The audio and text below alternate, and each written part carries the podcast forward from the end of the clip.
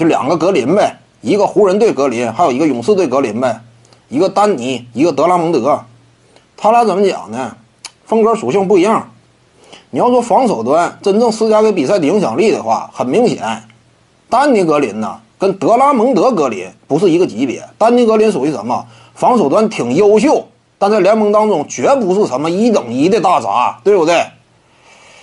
这个等级差距还是挺显而易见的。德拉蒙德格林是真正的最佳防守球员级别，你仅就蓝领的角度，仅就啊防守型球员的衡量标尺而言。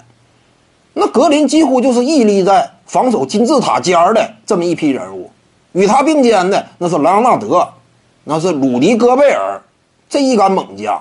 所以说，丹尼格林呢，防守端挺卖力，他本身出身相对就不高嘛。进入联盟的时候以防守做起，防守端挺卖力，也有意思，有能力，但是达到的级别呢，达不到格林的层次。而且呢，具体来讲，他俩的方向也不一样。德拉蒙德格林呢，坐镇中枢指挥，对不对？呃，是球队的防守大脑，真正的内线防守基石。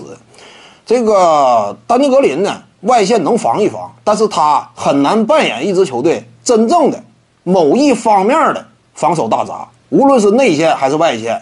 你说靠着他去限制对方的核心主力的话，第一箭头的话，他基本上这种能力没有那么十足。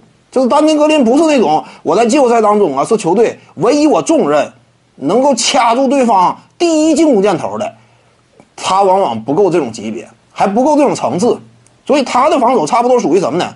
达不到顶尖，也就属于二线的层次吧。